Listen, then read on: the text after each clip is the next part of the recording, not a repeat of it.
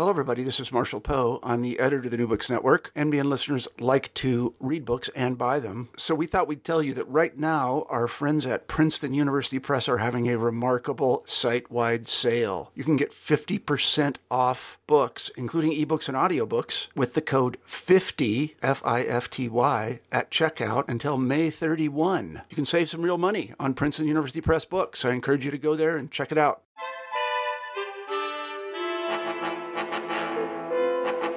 Hello, and welcome to New Books in Eastern European Studies, a channel of the New Books Network. My name is Yelena Golubovic, and today I have the pleasure of speaking with anthropologist Larisa Jasharevic about her new book, Health and Wealth on the Bosnian Market Intimate Debt. This was published by Indiana University Press last year in 2017. So, Larisa, thank you for being on the show. Thanks much, Yelena, for inviting me. I really appreciate it. So, this book is all about the odd ways that the body and the economy, or health and wealth, as the title goes, are interrelated in Bosnia and Herzegovina. And you write in your book that this topic wasn't quite determined in advance, but was really formed through your engagement with the field. So, could you tell us a little bit about the initial stages of your fieldwork and how you came to see this relationship between health and wealth that would become the subject of your book? Right. Um, so I started off being really interested in political economy um, as an anthropologist, right? So cultural economies, um, consumption and circulation. And in a sense, it made all the sense for me to start there because Bosnia after the war was really has exploded in markets in all guises. Um, so I started off by just really looking at circulation, being interested in the in the kind of debt that I was seeing circulating, or the rather um, the ways in which economy that had very little um, form of financial instruments was circulating and little capital, or let's say strange sources, unpredict- unpredictable source of capital, how it was managing to circulate goods. Um, so, so I started off with that, and you know, I went to marketplaces, um, flea markets, street markets, um, produce markets, um, shop boutiques, pharmacies. I mean, you just had you, you just saw corner stores, um, later on supermarkets and so forth. Um, and then little by little, uh, just started paying attention to the um, various kinds of complaints that at first I just thought were very random. So people would comment on the shortage of customers or on the fact that the debts were appreciating, um, that the sales were low, and would immediately switch to the language of of um, bodily ailments. So, or or else would just comment on, for instance, on very poor sales, but then would follow with the comment, "Oh, but for as long as there is health." Like the health is the greatest wealth. But thank goodness, oftentimes the God would be invoked. Thank goodness that there is there is health. So there was something. There was uh, uh, anxiety. Basically, was was one thing I started hearing. Um, the anxiety with which um, the wealth or the, the lack of wealth was being dismissed in favor of appreciating um, the good health. Um, and of course, anxiety about all kinds of um, gluts in the circulation of the capital and the goods and so forth. And so at first, I, I heard this and I just sort of, you know, it wasn't very ethnographic of me, but I was downplaying it, you know, just kind of dismissing it like, ah, that's this is just the way that people are saying things. Um, but by and by, I just started um, sitting in with these complaints. And I should say that I, I should actually say that this goes back to my pre-dissertation work. This goes back to um, the inquiries I was doing while I was doing my the research for my master's thesis, uh, which basically concerned the same phenomena and was concerned or was traveling, exploring the same sides of the market. So by the time I went back to the field as a PhD student, um, I think my my my um, ethnographic sensibilities have sharpened a bit, and by that time I have actually caught up on medical anthropology, and on phenomenology, um, anthropology of the senses, and so forth. So it really, I should say that I was rather thick when I started off, you know, and the political economy I was really interested in, which is a fascinating field, especially the way anthropologists are treating it, I think, you know, what we make out of commodities and money and capital and gift and debt and so forth is, is very rich. I mean, economic anthropologists are doing a very fine job and are just exploring the depths of these presumably ordinary market instruments. But you know, paying attention to the bodily, to the sensual, to the visceral complaints, um, and to the anxieties that wasn't just, you know, in people's heads. So it wasn't just the way that people speak about things. You know, it wasn't something that I could explain by foregrounding the common sense and the tangibility of the market instruments. Um, that's I think that that is I think what made the whole um, work more honest, and ultimately, I can hope that it made the ethnography sort of richer. Yeah, there's a, a vignette close to the beginning of your book that I think really wonderfully sets up what is to follow and how how these fields are so interrelated. You talk about how you're speaking to a uh, woman who works at the market, and she uh, you ask her how business is going, and she responds by opening her purse and pulling out a handful of medicine to show you. And she says, This is how business is going. Yeah. Yeah. That was one of the key moments in, in the field work. Um, and you know something, I mean, and this is a great vignette, of course, you know, something that an ethnographer would, would hope for. Um, but I think that again, you know, I was, I was so thick. I'm actually hoping that I'm not as thick these days. But, you know, I, I really feel looking back at the field experience, I feel like it just took me so long. Um, what that gesture did was to, I think, to ask me to be more brazen. Because again, you know, so it's so easy to look at a gesture and to say, oh, this is just the way that people speak. This is just a way of um, a way of describing an anxiety, which is really about something else. But no, what she was actually saying is that the business was disturbing her bodily flows. Know, so that so what she was logging in and out of her books, her body was registering her blood pressure, her blood sugar. She was literally embodying the the the the the, the, the flow um, through her pockets and through accounts and through uh, through her shelves and so forth. And I think once you take that seriously, then it requires, or it required me basically to have a take a second look at what is body, what is the body. If if if really it can register economy, if it can register the data, the, the, the capital flows, and outflows. What is the body? You know, what a strange materiality is that? You know, so that little by little I started estranging the mm. body and taking the vernacular sense of how these domains intersect, taking it very seriously to actually pursue the local etiology. You know, how disease comes about, how is body affected, how, and ultimately to think through the bodily uh, materiality and, and, surfaces are sort of extended out into, in, into the world and therefore vulnerable. And being extended into the world, being extended to the world of things, again, materiality that is capacious, that is interacting. So, you know, estranging the materiality of the body, thinking it as extended into the world, having these vulnerable and highly potent and, and responsive surfaces, surfaces required me to actually then think and to think about think more expansively about the matter, the commodities, um, you know, instruments, uh, the debt uh, ledgers, and so forth. So the uh, as you've mentioned, Bosnia is a it's a post-war state. You're mentioning new markets sort of cropping up after the war, and also it's a post-socialist state, so it has this new market economy. And uh, one of the chapters in your book, I think the first one, it's uh, it sets up sort of this struggle of surviving in this new post-socialist, post-war economy against the memories of Yugoslav socialism, where people, particularly urban people, had grown very much accustomed to living a comfortable life. So I'd love to ask you a bit about how this history of socialism, together with the history of the war, which was to come in the 90s, uh, continues to inform people's relationships about what it means to live a good life, or as you put it in the book, to live beautifully.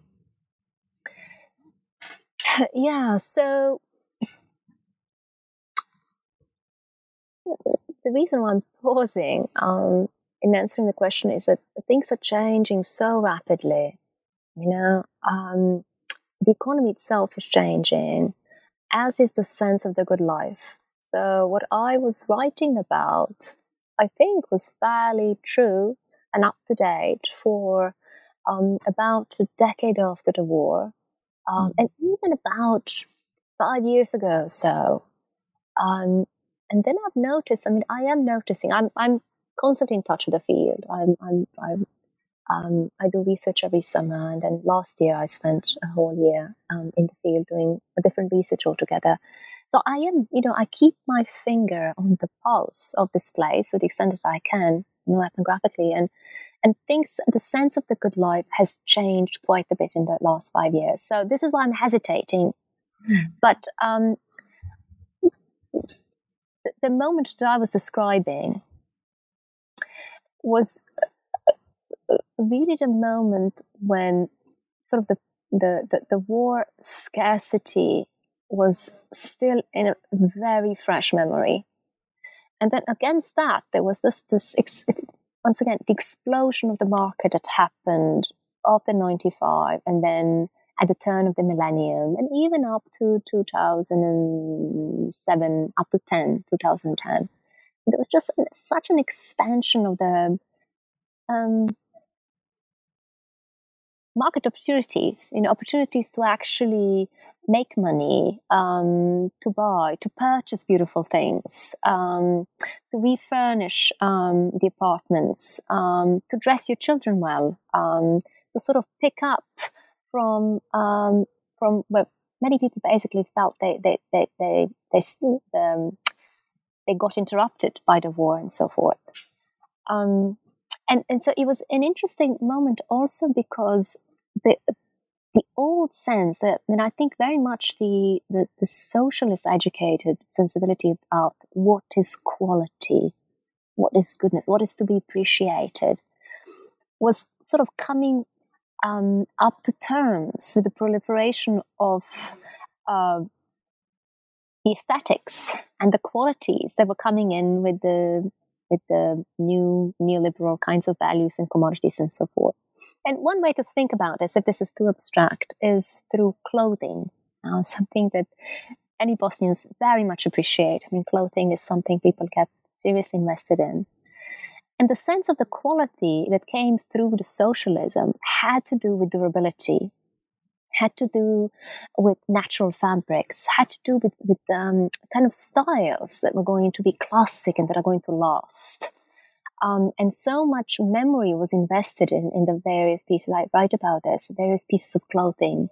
Um, the clothing was basically also um, an index of a particular um, gener- of a particular time in in in in, in a, it was a biographical um, to put it simply, it was a biographical kind of an index. So a, a very potent kind of a token of, of a time lived and time shared and so forth.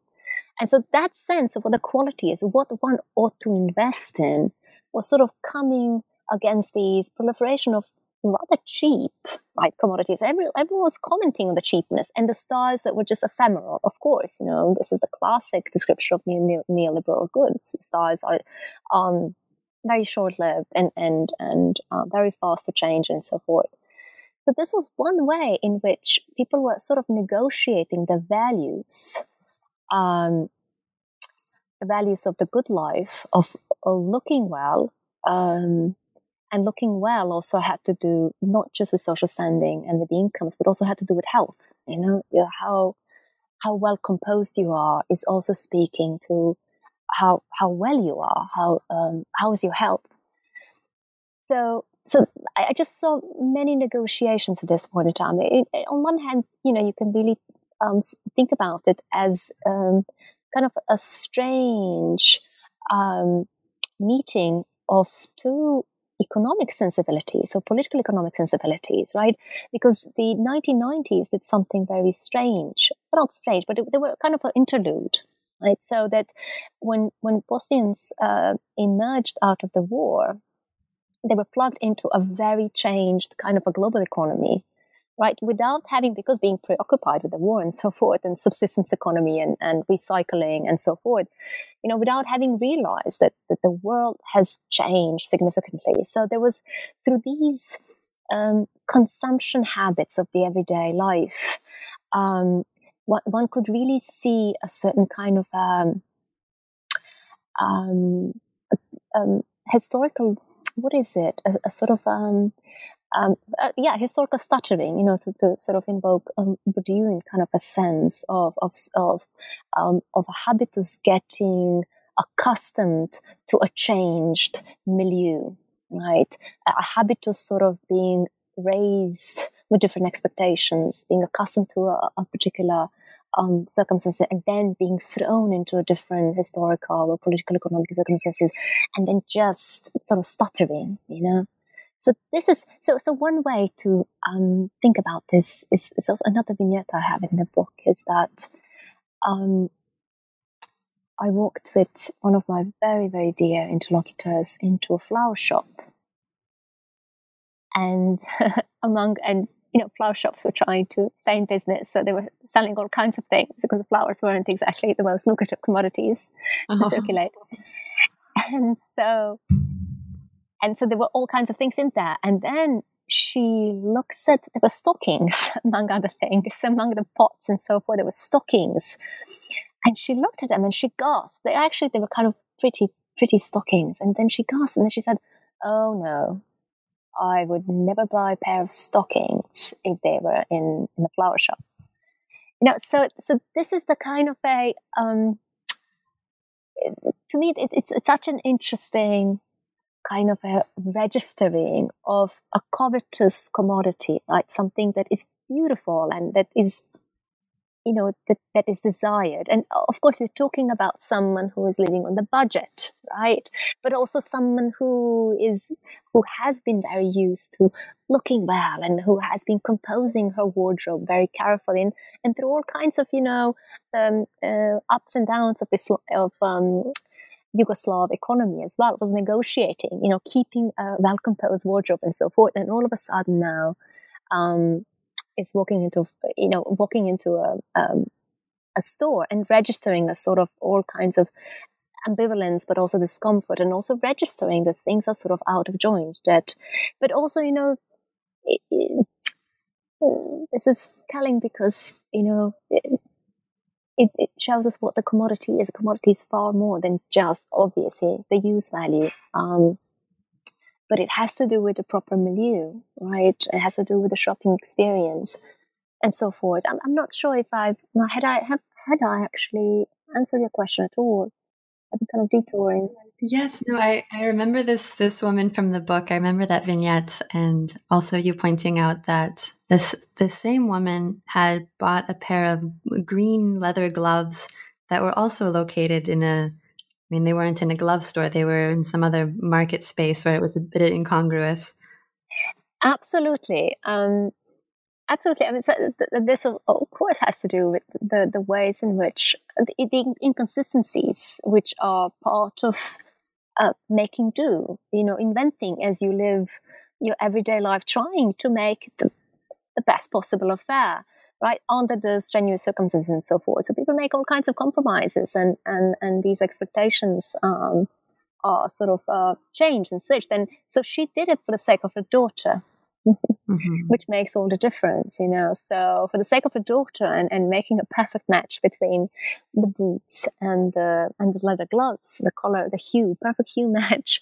I mean, she disregarded the fact that it was in supermarket, and and as a matter of fact, she hid them at the bottom of the pile because the money wasn't really readily coming along. So she was going to um, uh, she was hoping to hide them um, until she was. Uh, she would come up with um, with the sum of money needed to, to buy them.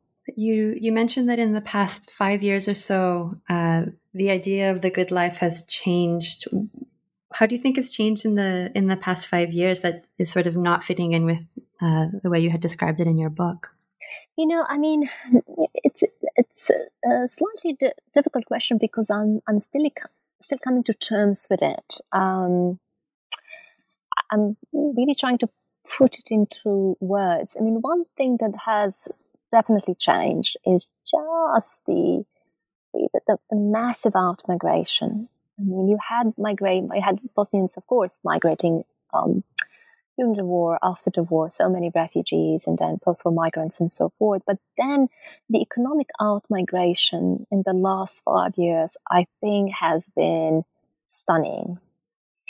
And what we have with the uh, out migration is also repatriation of not just uh, um, the remittances, right, the, the, capital, the investment, and so forth, but repatriation of styles, of expectations, because you have diaspora traveling back and forth, visiting during the summer, during the holidays, investing in the land, in the houses, um, outfits and so forth, and sort of setting up certain kinds of um, uh, expectations as to what the good life now is.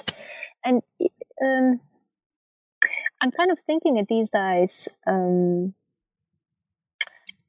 through two issues. One has to do with land, because I'm actually um, thinking about um, urban medicine a lot these days, and apiculture, beekeeping, and gardens in general. So you can definitely see that the, the aesthetics of keeping it a garden and keeping the house um, have changed much. And this is very important. This is not just the way that the yard is now looking that, you know, that now you have the perfectly mowed um, lawns and that you have um, park ornamental trees as opposed to the fruit trees and so forth. It, it's not just that the, uh, the the looks of the of the, the yards and houses are changing, but also the whole relationship with what the land is and what it does. And this, of course, has to do with health because um, so much of the healthcare, popular healthcare, is reliant on um, so-called natural medicine, prirodna medicina, on herbal medicine, and so forth.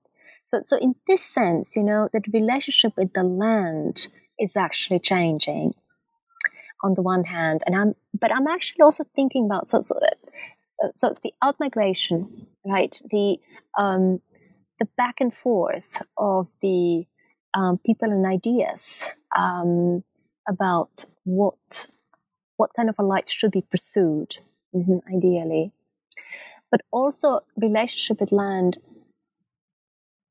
And now I'm thinking about health. You know, I'm I'm trying to think I think if, if one thing is still constant, is the sense that the good life has to do with the well being, and that well being actually has to do with a certain kind of closest to nature. Uh-huh. And people often talk about uh, return to nature or povratak prirodi. Or in any case, are talking about natural things, prirodno, yeah, mm-hmm. and there's a great value invested in prirodno things and natural things. So the homegrown, the homestead, um, um, indigenous kinds of fruits, um, wild uh, wild things, um, weeds, mushrooms, and so forth. So I think um, you know, on one hand, you know, I'm, I'm you see, I'm, I'm, struggling quite a bit to put this into words because this is a part of something I'm, I'm just observing. I'm only just putting into words, but I think that there is that there is a, a, change in expectations, a change in, in, in, the senses of what qualities ought to be pursued. Mm. But on the on the other hand, also the sense that um, ultimately the quality of life has to do with health and that health has to do with cultivation of certain kinds of ties with the land and access to these potent natural substances. And so, what's interesting is that you have quite a few health migrants among the diaspora. A lot of people actually come back, and I write about this as well. Um, the healers that I describe in, in my book, many of them are actually treating the diaspora, right? The um, Bosnians who are working on foreign markets, who are actually living elsewhere but are coming for the summer and so forth, many of them are actually coming to see local therapists, and alternative healers, Quranic healers, um, Strava healers, um, herbalists as well, um, imams. Um, many of them uh, are seeking Quranic medicine and so forth. You know, so and and as well as seeking these um, the, natural products that supposedly can be found in Bosnia and, and are richer um, and are actually helping um, soothe the ailments of the foreign lived lives. Right, so mm-hmm. there's the expectation that the diaspora goes out there and finds rich um, labor markets and finds income opportunities which are missing in Bosnia and you know their wealth amassed is is quite obvious you know it's put on display but at the same time they're suffering it they're suffering long labor hours they're suffering all kinds of things and so you know they're repatriating their complaints and seeking the health um, or um, remedies here in Bosnia. So in that sense, I'm, I'm sorry, I'm detouring here as, I, as I'm trying to answer the question, but I'm also just kind of thinking afresh, thinking aloud through these mm. differences, but also continuities, you know, about the good life and, and the health, which is integral part of it. There's one healer that is featured in the book, uh, and you call her the Queen. Everybody, I guess, calls her the Queen. Um, this would be a good time to ask you to just describe for the readers who is the Queen and why do people go to seek her out and how do they seek her out and and another interesting component i think is how do they attempt to repay her for healing them yes so the queen um, the queen starts and ends the book and the queen was really um, one of the key figures obviously that my fieldwork evolved around. And then the years after um, it took me a while to write this book. So the years after i kept um, I was part of the pilgrimage, um, seeking out the, the, the queen and enjoying her company.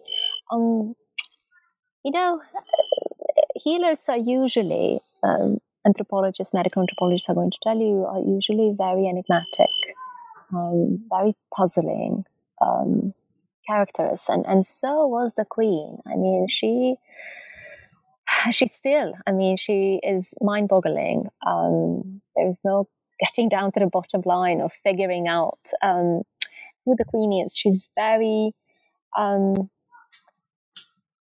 very influential. People seek her out um, from across former Yugoslavia, Bosnia, across the whole diasporic Bosnian um, community. Um, people of all profiles, of all ethnic um, uh,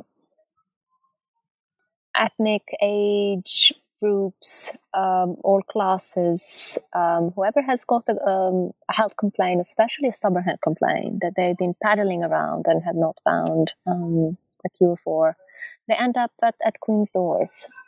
And um, she treats with, with means that are, on one hand, um, simple to watch. she moves her hands through the air at a distance from the patient's body. Sometimes people are, sometimes she treats them while they're sitting in the waiting room. Sometimes they lie down on the couch, examination couch, and she just dances her hands above their bodies. And oftentimes joking and talking something completely different, um, joking a lot.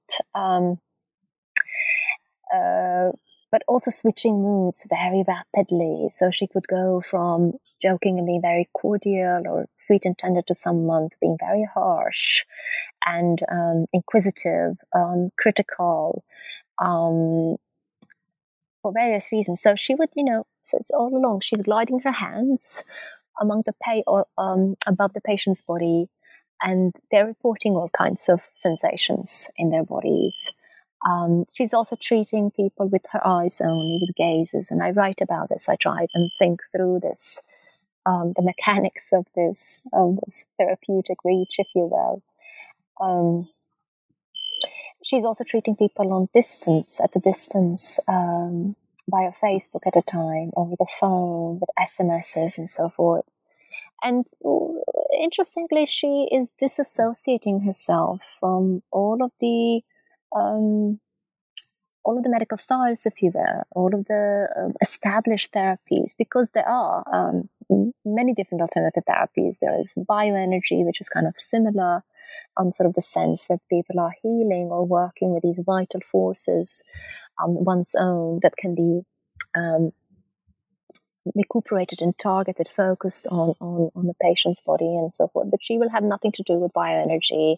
She uh, is very dismissive of Quranic um, healers.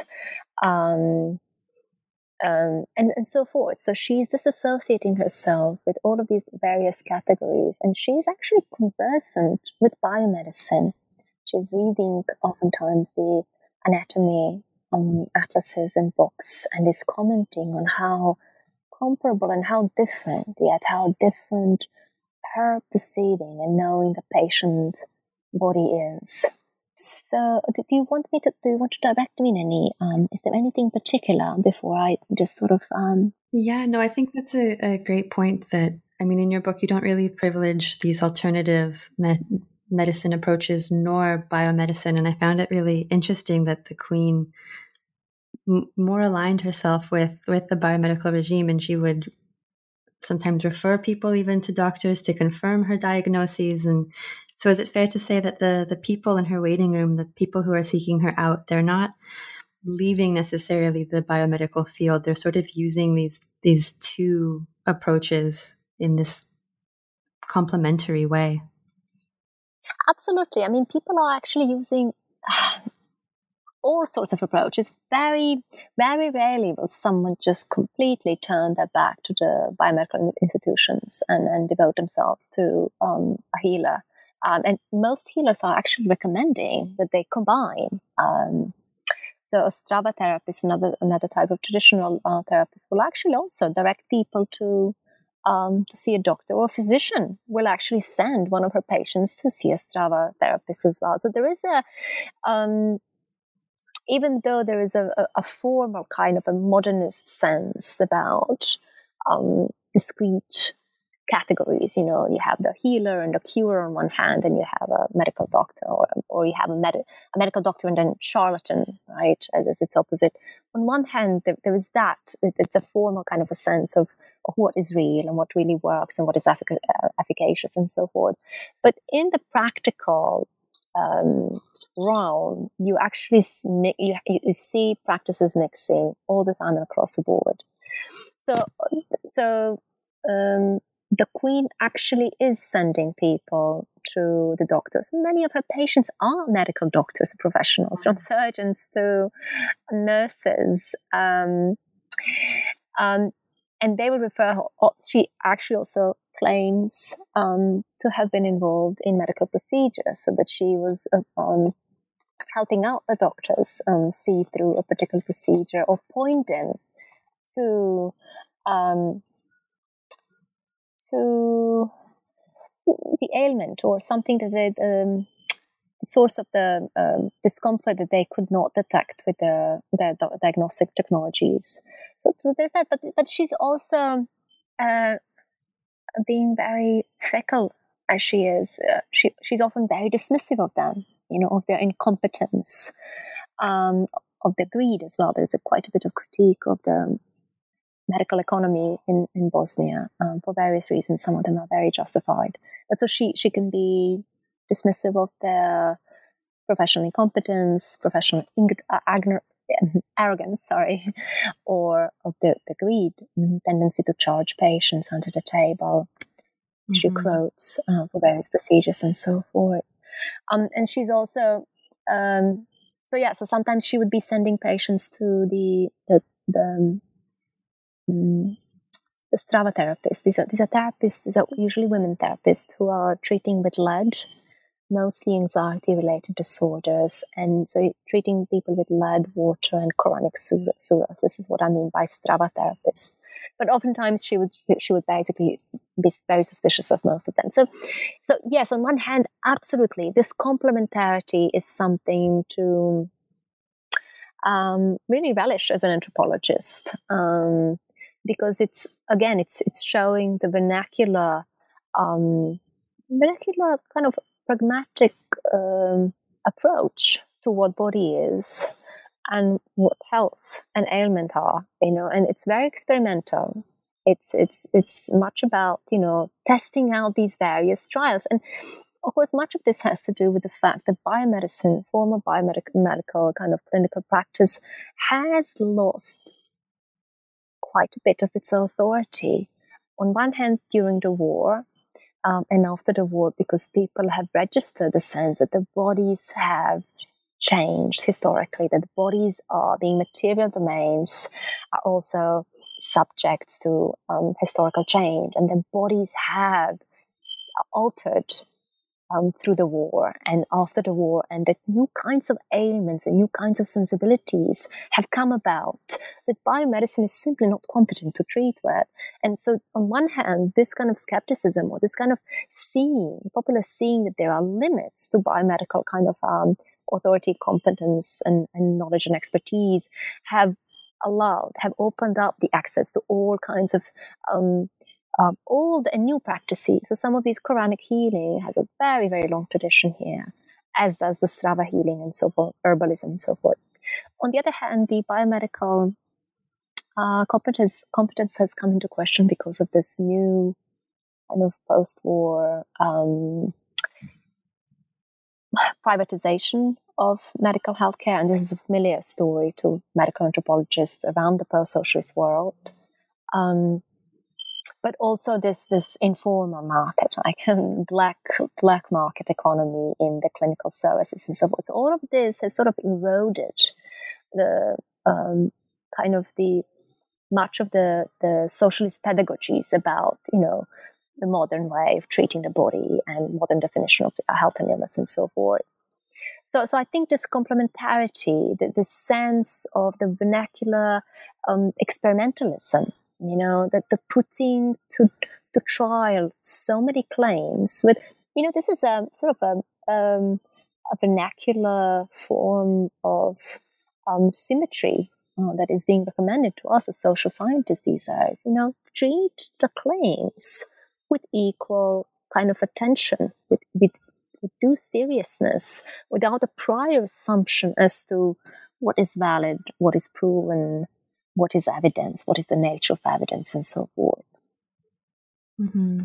You discuss how people that seek out uh, the queen, they're they're not necessarily relying on lab results to know that she's effective. There are sort of other other clues that let them know that she will uh, provide an effect, and and one of them is that she doesn't uh, advertise and she doesn't have a, a price per se. She's paid through gifts I'd love if you could speak a little bit about this this system. Um, I think it's related to you were saying earlier the Queen's critique of the sort of the greed of of doctors mm-hmm. uh, in accepting bribes and uh, accepting payment for the services that they're providing, whereas she's paid, but in this more indirect way.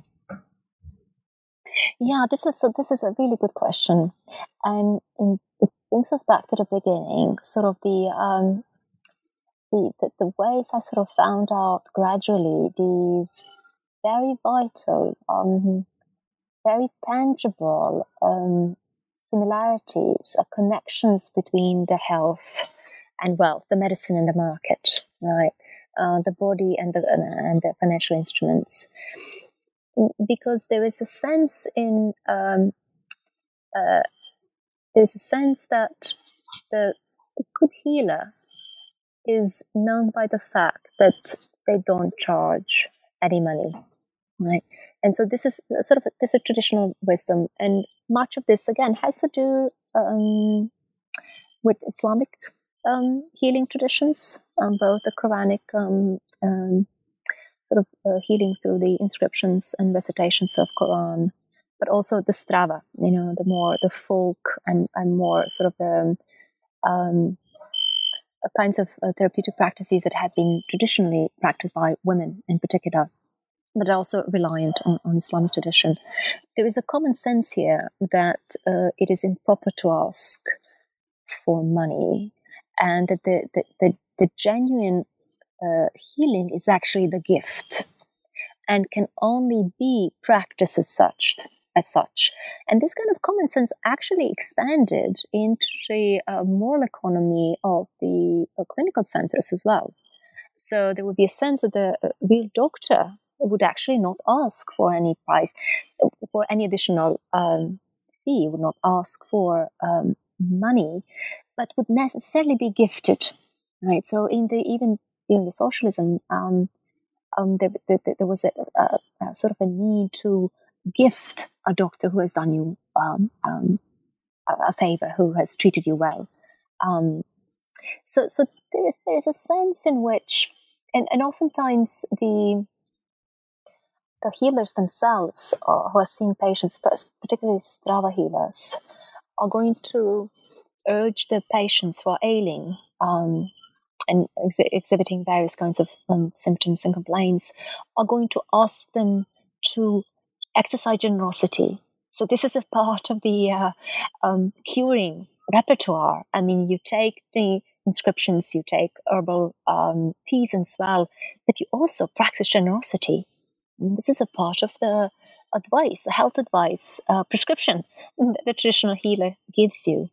Um, so the gift is there for various reasons, uh, having to do um, with all of these things I said, but but uh, to start off with a sense that you know healing touch is a gift. Um, um, all of that is is um, is, is qualifying, um, um, or is just basically describing the requirements for a good healer that are helping people um, seek the cure, and people are embarking on these very complicated, intersecting trajectories as they're trying to find um, a cure, a treatment. Um, and and so you know, looking for a person who does not advertise and therefore is not just modest, but is so efficacious that the that the that the word spreads, right? So that other people are recommending him or her to um, to the patients, new patients. So that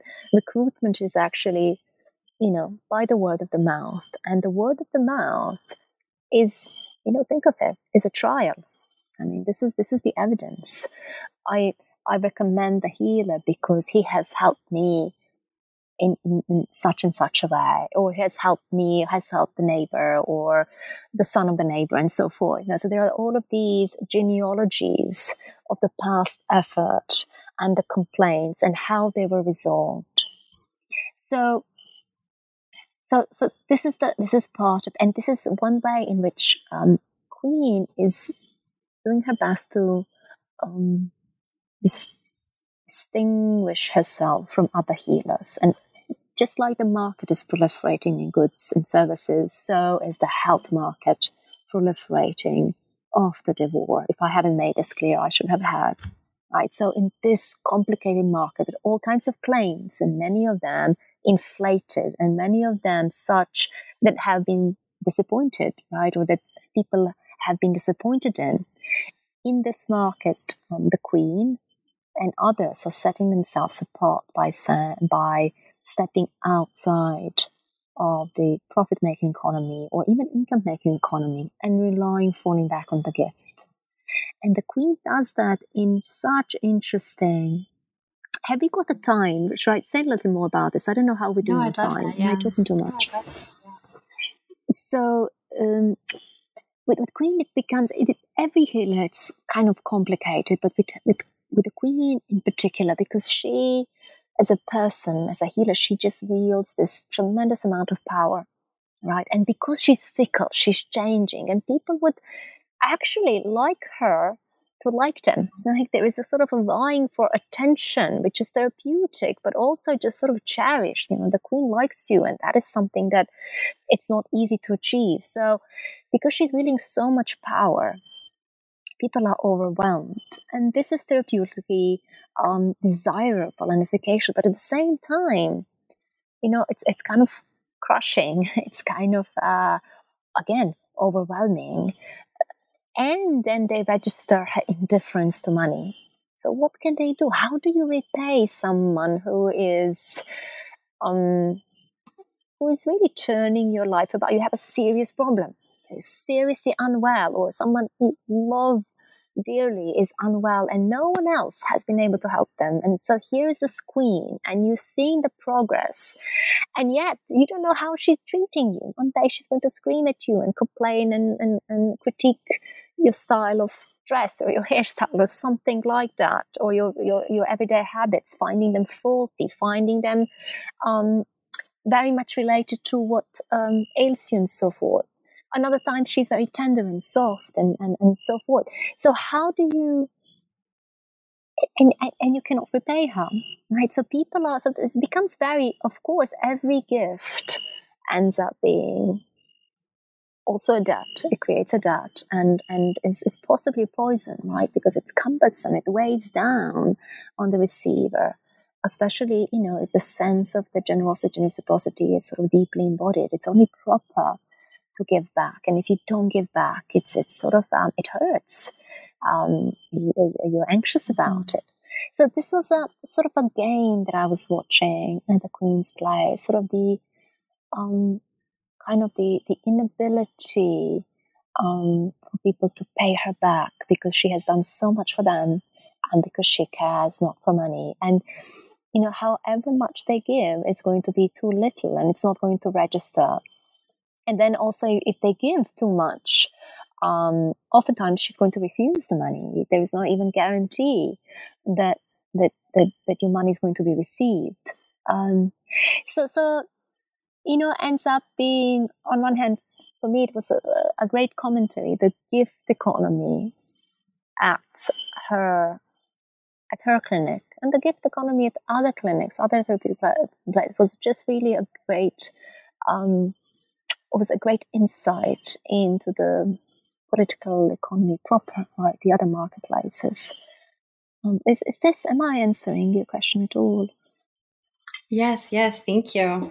Yeah, I think the gift economy was really interesting element, and the the point you make about how people are actually creating this wealth through debt, through being indebted, and then they feel a compulsion to to give and to give well, to repay, and it's for them creating this positive effect in their life. Mm-hmm. Mm-hmm. Mm-hmm. Um, I do have, if we have time, one final question for you, um, because listeners that are familiar with the literature on Bosnia will have realized by now that your book is very different from the vast majority of research on Bosnia and on the former Yugoslavia more generally, in that it's not concerned primarily with ethnic division and identity politics and reconciliation. Um, but there is this very interesting political element to your work that comes through in your concept of circumstantial communities, uh, sort of the communities that mm-hmm that get formed uh, through many of the examples you listed at the Queen's uh, waiting room and other uh, health initiatives. And I'd love if you could sort of elaborate on the the that concept for us. Yes, thank you. Thanks so much for bringing it up. Um, because uh, I haven't really mentioned it up to now, um, but but the, the, sense of the political um, was kind of a um, or the idea of the political was, was something that I was um, careful to craft through the book, and I thought it was important and and even perhaps necessary because it would have been impossible for me to write a book that was entirely about economy and medicine and just completely silent on, on the question of the former politics and so forth. So, in a sense, I had to um, I had to pay some respect um, to the otherwise very present um, um, issue, you know, the ethnopolitical kind of a um, um, framework within which people are pursuing the health or, or, or um, market opportunities. And so, one way for me to do it was, again, not stepping outside of the, the market or the clinical settings and to appreciate the, the real efficacy, um, the kind of mattering that emerges from the sides of the market and from the sides of the healing and curing and so forth. And what I was trying to basically say is that these things, um, these issues um, that are very much on people's minds in everyday life, are actually um, important in their own right. You know, they're not sort of um, they're not secondary. You know, because oftentimes um, the tendency of scholarship on Bosnia, for very good reasons, is to favor and to foreground the ethno-political situation for obvious reasons. And then everything else gets to be relegated to the background. And even if there is a pursuit of everyday things, still because of the ethno-national political issues um, are foregrounded, everything in everyday life ends up speaking ultimately to the ethno-political situation. Right. And so, and, and, and I wanted to step away with that from that because this is not what I was seeing. Mm, by foregrounding the questions that I thought were the dearest to people I worked with, you know, the health and health, was was actually making me appreciate that, that these issues are primary concerns and they're mobilizing people's interest and times. People are investing in them and through these practices, medical and market, they were generating, exercising all kinds of real efficacious influences and powers. And, and, and these issues actually were so vital important that they were gathering people around them, you know, um, gathering around the, in the market, around the complaints, in the clinics, um, but also around these sites of extreme suffering, of um, a tragic accident, um, the news about um, a car crash, um, a, a, car accident, a suicide, um, obituaries that are posted around the town that oftentimes, or towns, and oftentimes occasion these group readings and commenting. Um, so all of these, I thought, were actually um, creating or exercising, bringing out, bringing about the um, the experiential kinds of communities, the communities of shared experiences. You know, and I, I, I was thinking through this as a kind of um, the political gathering, right, and the political potential, which is very different than the polit- politics kind of um, reduced to the voting and uh, seat holding and power sharing and so forth, but rather the, the political that has to do with the good life, political has to do with the potential for these circumstantial com- communities to come about around the shared concern and do something about it, right? Share the complaints, share the, the feeling, um, and through that exercise, on one hand, empathy, um, but the, on the other hand, I mean, you can think of it in, in, in so many different ways. Um, compose or exhibit, you know, that kind of a um, what is it a, a, community and vitality that can be mobilized at a time but cannot be recruited for any kind of a formal again ethno-national kind of narrow-minded or um, narrow focus kind of a um, goal and and I think this is of course I was thinking these experiential politi- um, communities and, and the sense of the political here I was thinking through with um, Jean-Luc Nancy um, someone I've been thinking with throughout the book.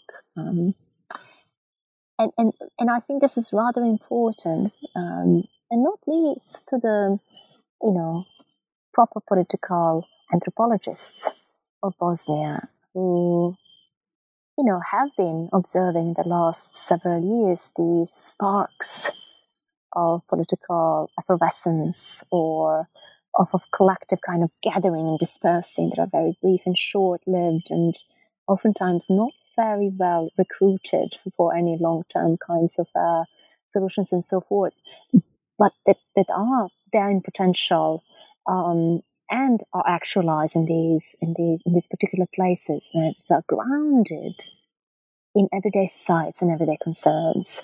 So this is something I was I was trying and this again has to do with something I said earlier um, when you mentioned that um, scene when uh, the trader opened up her purse and t- took out the medicine. You know, and I asked her, how's, how's the market going? How's, how are sales? Taking the experience seriously. And I was commenting at that point, that, you know, taking that experience that she was describing seriously made me think through the bodily materiality and, and, the, and materiality of the, you know, commodities and, and capital and so forth. Um, but likewise, you know, taking the, the, the collective experience seriously, the collective experience of the market or, or of the medicine, collective experience of reading um, obituaries together, you know, and exercising this collective, very strong empathy that again disturbs people, you know, disturbs people uh, quite seriously, so that some of them take tranquilizers after that or um, dread about uh, the possibility of the premature death and so forth.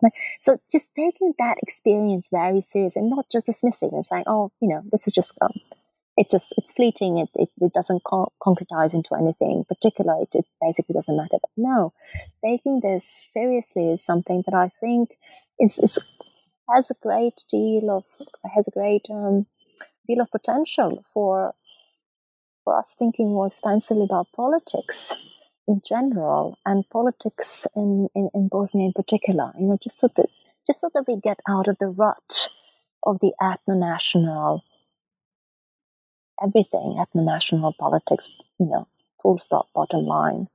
Um, does that answer your question? I hope. Yeah, that's great. That's such a such a refreshing contribution. So thank you for that, and thank you for putting aside the time to to come on the show today. Not at all, Yelena. Thank you so much for inviting me and for reading my book. Um, I really appreciate it. Mm-hmm. So that was uh, Larisa Jasharevic talking to us about her book, Health and Wealth on the Bosnian Market Intimate Debt.